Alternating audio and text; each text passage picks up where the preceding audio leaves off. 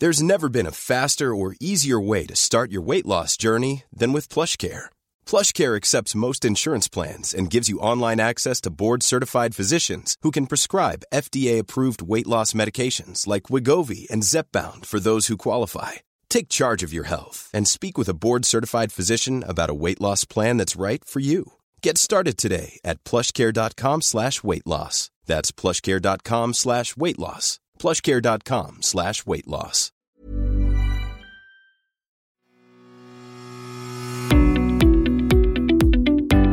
Hello and welcome to the Mick Clifford podcast with the Irish Examiner. Now, earlier this week there was an exhumation of the body of baby John, the baby who was found on the White Strand near Cahersiveen, County Kerry, on the 14th of April 1984. The baby had been stabbed 28 times. That discovery led to what came to be known as the Kerry Babies Tribunal, which many saw as a seminal and shocking event in the Ireland of the time. The central figure in the tribunal was Joanna Hayes, a then 25 year old woman from Abbeydorney in North Kerry, which is about 70 kilometres from the White Strand where the baby was found. And I'm just pointing that out because some people, even today, describe Joanna Hayes as a local woman uh, in relation to where the baby was found, and that is not the case at all. She was from a, a different peninsula, 70 kilometres away. In any event, there was no connection between baby John and Miss Hayes, and she and her family were done a grievous wrong by different arms of the state. Last year, a High Court judge said that the findings of the tribunal against Miss Hayes and her family were unfounded and incorrect. The family are believed to have received a settlement in excess of 2 million euro from the state. The latest development in that story was this week's exhumation, which is part of an investigation begun three years ago to find out who was baby John's mother. It should be pointed out here that the original investigation into baby John's death effectively ended within weeks of the discovery of the body when Gardaí erroneously connected the baby to Miss Hayes. Now, unfortunately, that's been a feature of some Garda investigations down through the decades. They hone in on somebody who turns out not to have been involved. And the problem there is all other avenues of inquiry shut down. And it would seem that that was definitely the case here. And once, as they say, a trail goes cold, it becomes very difficult to pick it up again. But that's what the Gardaí are now trying to do 34 years after the initial discovery. This new investigation wants to locate the mother of the baby and determine whether she had anything to do with his killing. The Gardaí have made it plain that they will treat anybody who comes forward with the utmost compassion. They're working to the theory that the mother was from the area of South Kerry where the baby was found. They placed a particular emphasis on Valentia Island because of the tides that may have washed the baby up onto the White Strand. But over the last three years, they've taken a number of DNA samples in the wider area and it's believed that they are hoping for at least a family match with the baby. This is apparently the reason why there was the exhumation. They want some fresh DNA samples and see if they match, perhaps even with a family member of the mother, and therefore they may be able to trace whom the mother is. The identity of the person who killed baby John is just one of a number of questions that still remain 37 years on from that tragic finding in a plastic bag wedged between rocks on the White Strand. One of the reporters who covered the whole affair from the very outset was the Irish Examiner's Donal Hickey, and Donal joins me now. Donal, you're very welcome. Thank you, Mick. Donal, for yourself and, and even myself, particularly as I'm originally from the area where baby John was found, this is a familiar story, but many people may be coming to it for the first time. As I said, it began with that discovery in April 1984. How did you first hear about it? Well, I remember very well. I was sitting at home on a Sunday morning reading my Sunday paper. Now, now Sunday is normally a quiet news day. You don't expect much to happen. And the phone rang, and on the line was a very good contact from the Cahersiveen area, who told me that a baby's body had been found on the White Strand, which is a few miles outside the town, and that the body was badly injured with several stab wounds. So I followed it up from there and I got confirmation from the guards and all that. And I prepared my story for the following morning's Irish Examiner. And that really was the start of the Kerry Babies saga. Because, as you'd expect, major Garda investigation immediately got underway. Focused, as you said, very much on the Cahersiveen, South Kerry area initially. And uh, when two weeks later it emerged that a woman in North Kerry called Joanne Hayes had been pregnant uh, and was no longer pregnant, had given birth to a baby, obviously, and the Garda investigation immediately switched to North Kerry. They took their eye off the ball in the Cahersiveen Iveragh area and they seemed to make assumptions that this woman, Joanne Hayes, was the mother of the Cahersiveen baby. And of course, that was proved to be entirely false, as we know by now. And it led to a very, very long story, which isn't yet finished in any way, because no one has ever been found, never mind prosecuted, in relation to the killing of the Cahersiveen baby, as is known. Yes, baby John, as was christened, I think, by the Undertaker Tom Curnan at the time when they gave the baby a burial and all, and he's buried in, in I think it's the Holy Cross Cemetery in Cahersiveen. But taking up that story from there, Donal, two weeks later, as you say, somebody identified Joanna Hayes. She had been pregnant. Then she was arrested along with her family. She lived with her adult siblings and her mother on a relatively small farm outside Abbeydorney. They were brought in for questioning. They were questioned by members of what was known as, I think, the murder squad at the time, who'd been in a number of controversies. It should be pointed out, no uh, charges or, or no findings were ever made against any members of that squad. But nevertheless, they brought in the family. The family were questioned. And what came out of that detention? Well, what came out of that detention was uh, basically the family and Joanne herself made statements. Joanne made a statement uh, to the effect that she had stabbed the baby and murdered the baby on the farm in Abbeydorney. Family members were charged with concealment of the killing of the baby. Now, these charges were based on statements which were uh, made by the Hayes while in Garda custody. And there were some really outlandish kind of statements. One was that the baby's body was dumped into the sea at Slea Head and washed up then in Cahersiveen. There was a suggestion, Don, was there that are, are, they, they signed a statement to the effect that they drove out from their home to Slea Head? That is correct, yes.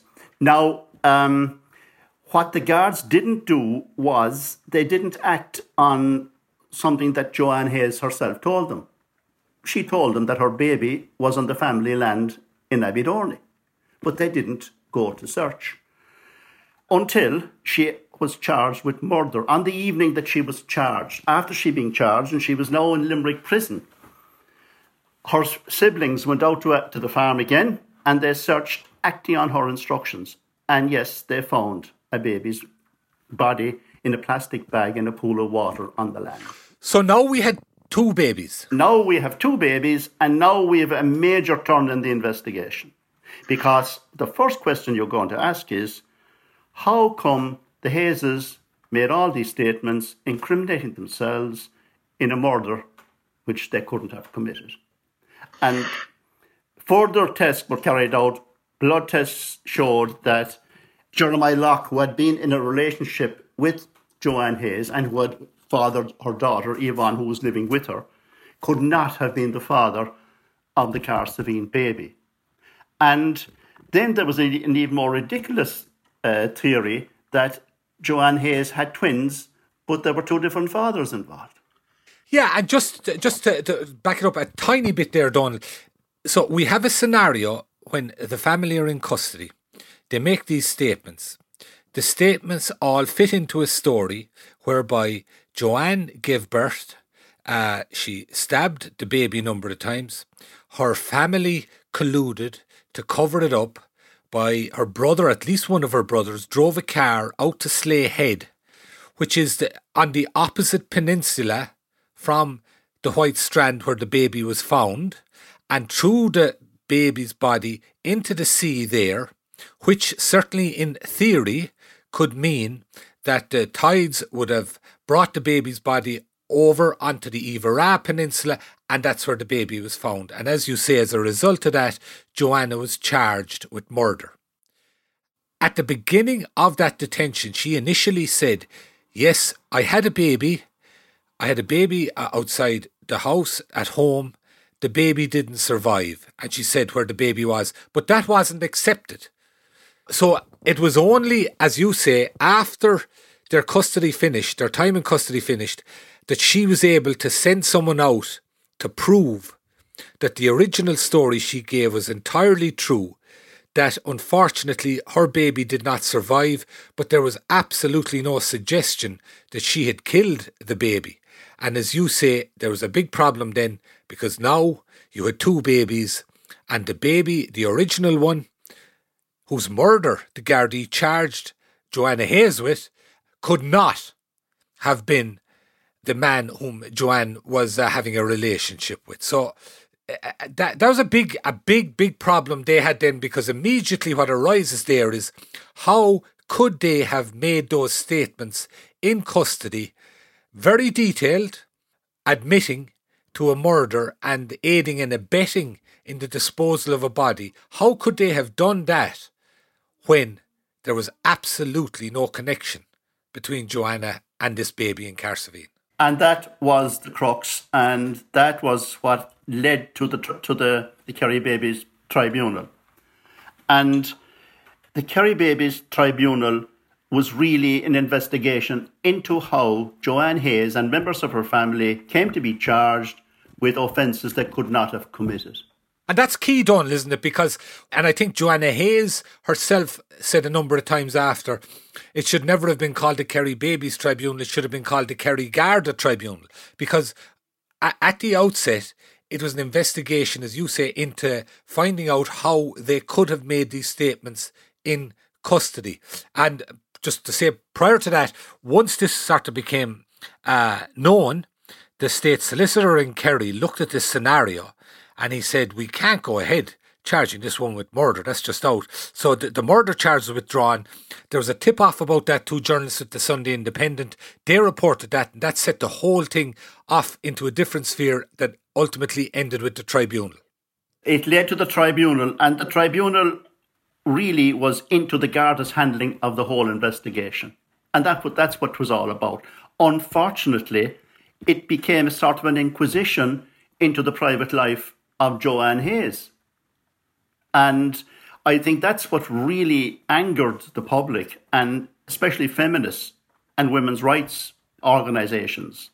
And they really got in behind Joanne Hayes. There were several protests outside the hearing in Tralee. Flowers were arriving by the day into the hearing, bouquets of flowers for Joanne Hayes from friends and supporters all over the country. And a lot of people today would say that it was a significant uh, you know, uh, element in the whole liberalization of women and, you know, women's rights and changes in social legislation that occurred in the years and decades that followed. That this was really a watershed in some respects. Yeah, because we had this scenario whereby an all male uh, Judge Kevin Lynch, obviously a male, all the barristers and solicitors were all men. Joanna was giving evidence for five days. I think it was about 80 days in total, the evidence. Yes. 82 days altogether. We were told first to take about two to three weeks and to be all over by the end of January. It, it ended in June in Dublin Castle. And you had this scenario whereby she was the focus, and as you say, her private life, how she came to be having a relation. She was a single person, but Jeremiah Locke, with whom she was having a relationship, was married. And it wasn't a question of Jeremiah Locke's circumstances, that's his own business, but they were sort of portraying uh, Joanna presumably on the basis that they saw it beneficial to their clients, as some kind of a fallen woman or somebody who uh, who goes out looking to snatch married men, and it was it was it was appalling stuff. Yes, it was, and they tried to discredit her as much as they could, and there were some horrendous days during that hearing in in, in Tralee. Uh, she was really, really given a very, very rough time, and I remember one particular day when she uh, she was under severe cross examination from Martin Kennedy, who was the senior counsel acting for the senior Gardaí in the case, and she became visibly upset when he suggested to her that she never had any intention of allowing her baby to live. And he pressed her and pressed her. And of course, she said, No, no, no, no, that was never her intention. And eventually, she pleaded with the judge, Can I go out? Can I, can I leave the room? And she was obviously feeling sick. So the judge allowed her to, to leave the hearing. She rushed out the door, down a corridor, and into a toilet where she got physically sick, I believe. And it was the tribunal was resumed possibly half an hour later, and the same line of questioning continued. So there was no mercy shown her, really. And you, you, I think you mentioned before, Donal, uh, during breaks and all, you'd often meet her and her sister Kathleen outside. Yes, I, I got to know them quite well, and um, I, I found them to be, firstly, very gentle people. And I said to myself, uh, no way, they, they, they're not killers. And I got to know their brothers as well, Ned and Mike. And uh, with friendly chats, usually about the GAA and things like that, hurling, or they're from the hurling belt in North Kerry. And uh, we talk about anything except the tribunal, which they wouldn't discuss that with you really. But um, so that was the impression I got. And what really hit me was when I thought about the statements that they made, and I said, these people were no match for the Garda murder squad, who were seasoned detectives, used to dealing with tough, hardened criminals. The Hayeses were honest to God, quiet country people.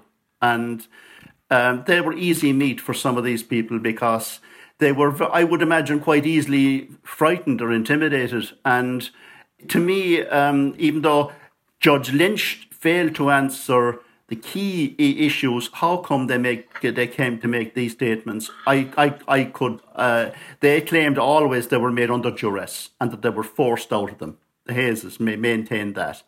And in those days, uh, interviews in Garda stations were not videoed or recorded. There was no solicitor present. So you're faced with conflicting stories. The guards say, oh, no, no, we didn't force any statements out of the Hayeses. The Hayes is saying quite the opposite. To know what's really happening, subscribe to the Irish Examiner today at irishexaminer.com forward slash subscribe. And as you say, it went on for about 83 days. Um, and then the judge, Judge Kevin Lynch, who went away and um, actually I think there's a small, uh, there's a kind of historical element to that, a complete by the by, but there, it goes back to the Civil War. I think Judge Kevin Lynch was related to a very prominent uh, pro treaty individual, uh, Lynch, I forget his first Fionn name. Lynch. Fionn Lynch, yeah. That's right. And the Hayes, I think, were I think he was from to, South Kerry as well, by the way. He was, he was, he was originally. And the Hayes were related to, uh, was it Stephen Fuller? The, the man- Stephen Fuller. Their mother was Fuller, yeah. Who, Yeah. was one of the men who was the only survivor in um, Ballyseedy, the Civil War Ballyseedy during the Civil War. That was just just a by the by. But in any event, Judge Kevin Lynch he, he drew up his report. He didn't find anything about duress. He said that the Hayeses had perjured themselves. He accused them of lying. And all he said about the Gardaí was to the effect that some may have gilded the lily. So there was absolutely no findings against the Gardaí. The only people against whom there were findings in all of this were the Hayes family.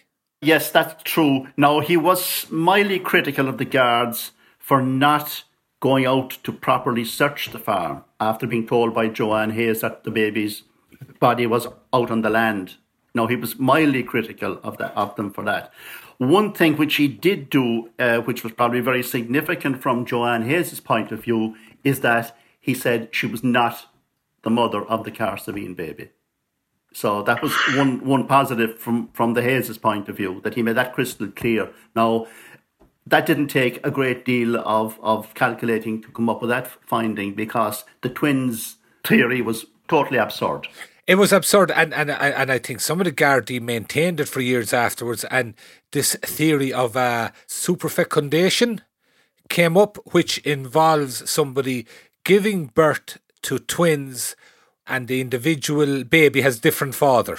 That was treated with total derision by most people at the time, and it had no scientific support whatsoever. None whatsoever, but some of the Gardaí maintained it for a very long time afterwards. to Uh, this uh, uh, day, I, then- I believe some of some of the Gardaí, uh, at least one, maintains it very strongly, in spite of Yeah. everything. Al almost forty years on, you know. there was outrage I think it's fair to say, at the report as well. And I, I recall, because I looked at it many years later, in particular, highly unusual, certainly in terms of judicial inquiries. Um, Gene Kerrigan in Magill magazine wrote a very long article saying where the judge got it wrong. And the very unusual aspect was the judge came out and actually replied to him in the magazine, which, but I think even at that, I think people still felt that the Hayes, even back then, were done a severe yeah. disservice. What was very significant, Mick, at the time was the support the Hayeses received from their own community. Yeah. And I remember meeting people from Abbeydorney in at protests actually at the at the hearing, outside the hearing on the street outside. And they spoke so highly of the Hayes family. They were highly respected people.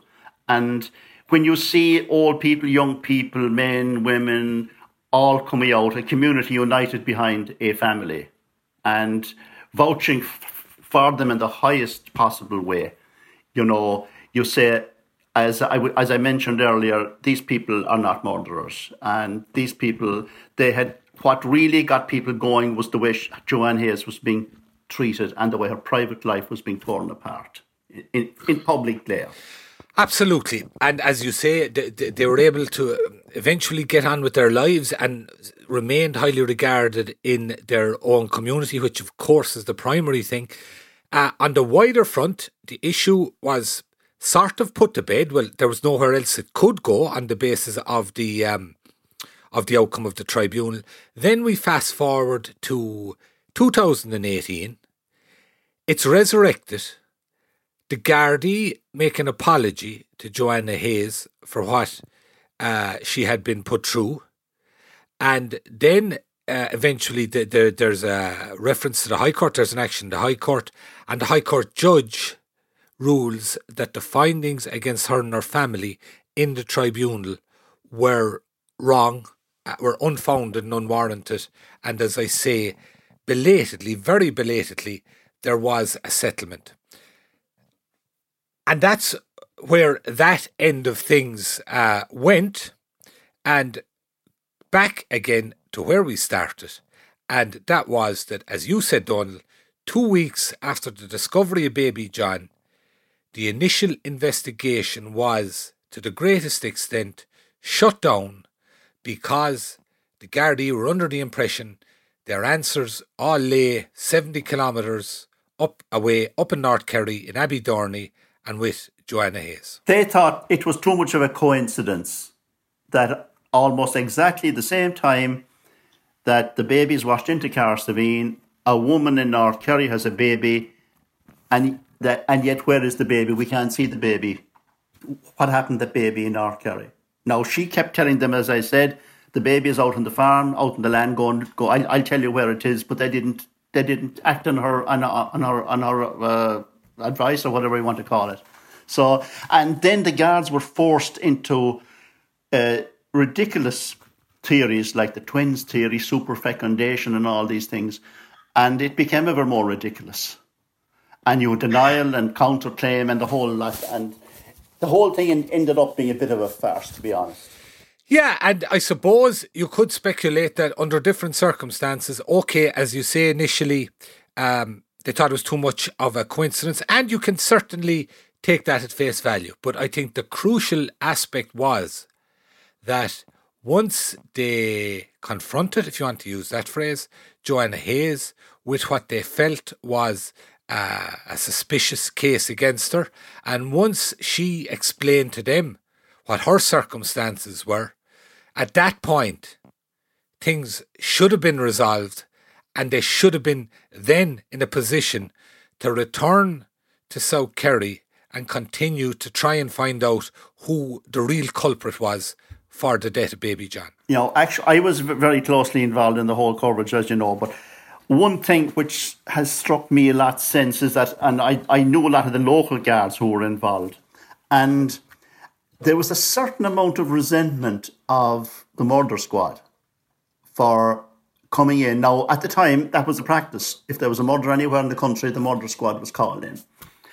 And the tactics that they used uh, were very controversial, subsequently in particular. And the local guards I've got it from several local guards whom I know well that if it had been left to us, this monumental mess might never have been created. That they might have handled the whole thing very differently. The local guards would have you believe now. Uh, I don't know whether that's true, but there there was a strong theory among several Gardaí that I knew that they would have handled better themselves at a local level. They knew the people. Uh, you guards, even though a few of them were from Kerry, the That's the point. They, they, they, they, were very eager to get into it because some of them were native, but as you say, culturally, they had been removed for a long time. They'd been operating out of Dublin and they had been dealing for the greatest part with the likes of subversives and hard jaws and, and, and real murderers, effectively. Yes, yeah. And the head of the murder squad was a man called Detective Superintendent John Courtney, who came from Mount in West Kerry. And uh, but I don't think some of the fellas in the murder squad, and they were all men, by the way, uh, didn't seem to understand the psyche of rural people. And I'm feeling that uh, I, the local guards certainly, I think, wouldn't have persisted with uh, stupid theories about twins and superfecundation and all that.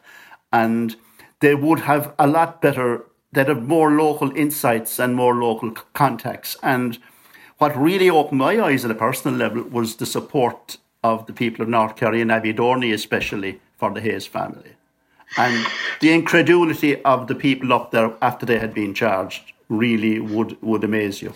Yeah, it's a very good point, Donal. I mean, as you say, it could have been crucial at the point when uh, Joanna was first questioned about this, and if she explained that, that you could well imagine a local guard might have said, "All right, I know the family are saying that we'll go out and have a look and see if it stacks up, and they would have gone out and found that her story was enti- was entirely correct. Correct, and that would have changed the whole the whole line of the investigation, and it would have helped them to refocus again in South Kerry, where they believed the real suspect was. And now, uh, another point, Mick, is there were all kinds of theories at the time about the baby, its origins. The presumption was that the baby came from the the immediate Cahersiveen area, maybe Valentia, maybe, you know, the, the environs of Cahersiveen, let us say. Now, there was a theory as well that the baby may have been thrown overboard from a ship at sea or a boat, or it could have been washed in from any place. We don't know. There were too many assumptions in this whole saga, uh, wrong assumptions. And is it a wrong assumption as well that the baby actually originated in South Kerry? Uh, we don't know. It's a fair point, Donal. Uh, absolutely. Uh, knowing the geography, and and there is an awful lot of uh, inlets and what have you there, and White Strand is sort of hidden inside, comes right in the harbour. The uh, for that reason, it appears that when eventually in 2018, and this I I I find this a bit shocking as we say, after two weeks shut down, and because of everything that flowed, including this controversial tribunal, uh, the guards being in the spotlight and everything, because of all that, and because some of the Gardaí appeared to persist with the belief that Joanna Hayes had something to do with it, it was never resumed. And so then in 2018, when it is resumed, one of the areas of focus that the cold case review uh, looked at was Valentia Island, which people will well know it's, it's populated, it's usually populated during the summer, but it has an all round population there, that um, the tides would make it very plausible that perhaps it had gone into the water in Valentia Island and had been washed up in the White Strand. And in Valentia and the general Cahersiveen area, they've taken a, a large number of DNA samples. Yeah. I mean, that was a quite a controversial investigation at the time because people were saying it was it was it was too intrusive and they were um, investigating people who say were having extramarital affairs or women who've had babies out of wedlock, uh, even cases of incest and all that. That it was a it was quite an intrusive sort of an investigation that really got in got uh, into people's private, very private matters, and still did, still it didn't throw up anything. But as I said, it only lasted a few weeks around Cahersiveen, and it shifted to North Kerry then, and the the trail seemed to have gone cold after that. If, if there was a local trail. Yeah, and, and and that seems to be the the, the current focus. Um, and it would seem that the exhumation was done with a view to getting fresh DNA samples and seeing is there some kind of a match. Because, for example, if there was a family match, and say, for example, uh, a mother or a woman may have immigrated 10, 20, 30, 35 years ago, uh, they could have a match, or even someone still living locally. But as you say, it still remains something of an assumption that the mother and and there's a there's a uh, there's an assumption also that the mother was directly responsible for stabbing the baby. That, that, that may be more soundly based on the base. It certainly seems like a frenzied attack. Yes, it does. I mean, 28 stab wounds and a broken neck in, in, in an infant, like, you know, very young. Um, it sounds like a terribly crazed attack. And uh, it needn't, it shouldn't be assumed was the mother did it uh, necessarily. Um, you don't know; it could be another family member. Or what amazes me about it is that why I'm not, uh, never really was totally convinced the origin of the baby was local. Is that it's it's a pretty tight community around Cahersiveen and South around Valentia and those places. But I know of it, and I know a lot of people there. Um, that much doesn't happen without everyone knowing about it. And um, that suspicions might have been aroused, or people have a lot to do with one another, you know, and a lot of neighbourliness, and people know each other's business quite well. And that if there was anything like that, um, I'd expect the guards to get wind of it pretty quickly. And um, when the investigation was reopened a couple of years ago, you figured that some new information or new suspects have come to light. But nothing has happened since. Uh, the exhumation may indicate that they have a suspect and they want more DNA. Uh, that to me would seem to be the, the thinking. Uh, but we we're still as far away as we ever were, I think, from from cracking this case. I think you're right, and as you say, um, it is a tight knit community, and uh, the idea that in the first instance something like this could happen without anybody knowing, and thereafter, once the body was found, that uh, even at that stage, that nobody would have got wind of it. It, it, it. On one level, it certainly seems unlikely.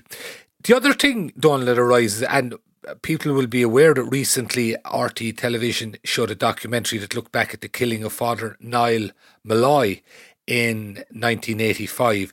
And there are some parallels there in terms of the, uh, well, I suppose what you might say, how justice was not done for people in a scenario whereby there was far too much deference for authority and judicial authority, even. And uh, it certainly was a cold place for anybody who found themselves outside the, the normal strictures that were uh, in place at the time. Yeah, well, you see, the guards at the time were virtually unquestioned in their modus operandi. Uh, it's different now because we've had a lot of scandals and investigations and inquiries involving Gardaí since then. Uh, we know that the power of the church has hugely diminished. Uh, illegitimacy has been abolished, I think, since 1987. Uh, cohabitation has become commonplace. Uh, pregnancy outside marriage no longer has that kind of a stigma. Things have changed. Uh, when you remember back in that time in the 80s, homosexuality and divorce, for instance, were still illegal. Um, Same sex marriage and abortion were three or four decades away all the time. So, uh, I mean, society has changed hugely, and you really have to, I think, to have, have lived through that kind of a society, which I grew up in anyway, um, to try and, and, and understand the difference and the reverence indeed, and, and the over over reverence and over deference for, for institutions that have been very much discredited in Irish society since then. Yeah, I suppose as uh, as Bob Dylan put it, "Twas in another lifetime it was, of toil yeah. and blood." It was, and um, that's why I'm saying that what was properly an investigation into the Garda's handling of of a serious crime in South Kerry turned into an inquisition into a 25 year old woman's private life. It is quite amazing, actually, when you put it in those terms, and that is so accurate. It is. It is indeed. Donal Hickey, thank you very much for joining us today. Thank you very much. I'd also like to thank our engineer, JJ Vernon. Thank you, folks, for listening. Uh, you can get the podcast wherever you get your podcasts, and we'll see you soon.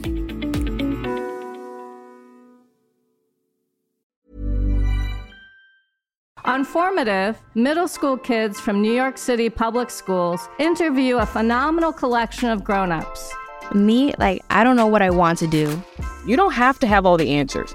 I feel like a lot of people's favorite topics are like interest in their life. That is a really good answer. The podcast where the leaders of today are interviewed by leaders of tomorrow. Listen now at newyorkedge.org slash formative or wherever you get your podcasts.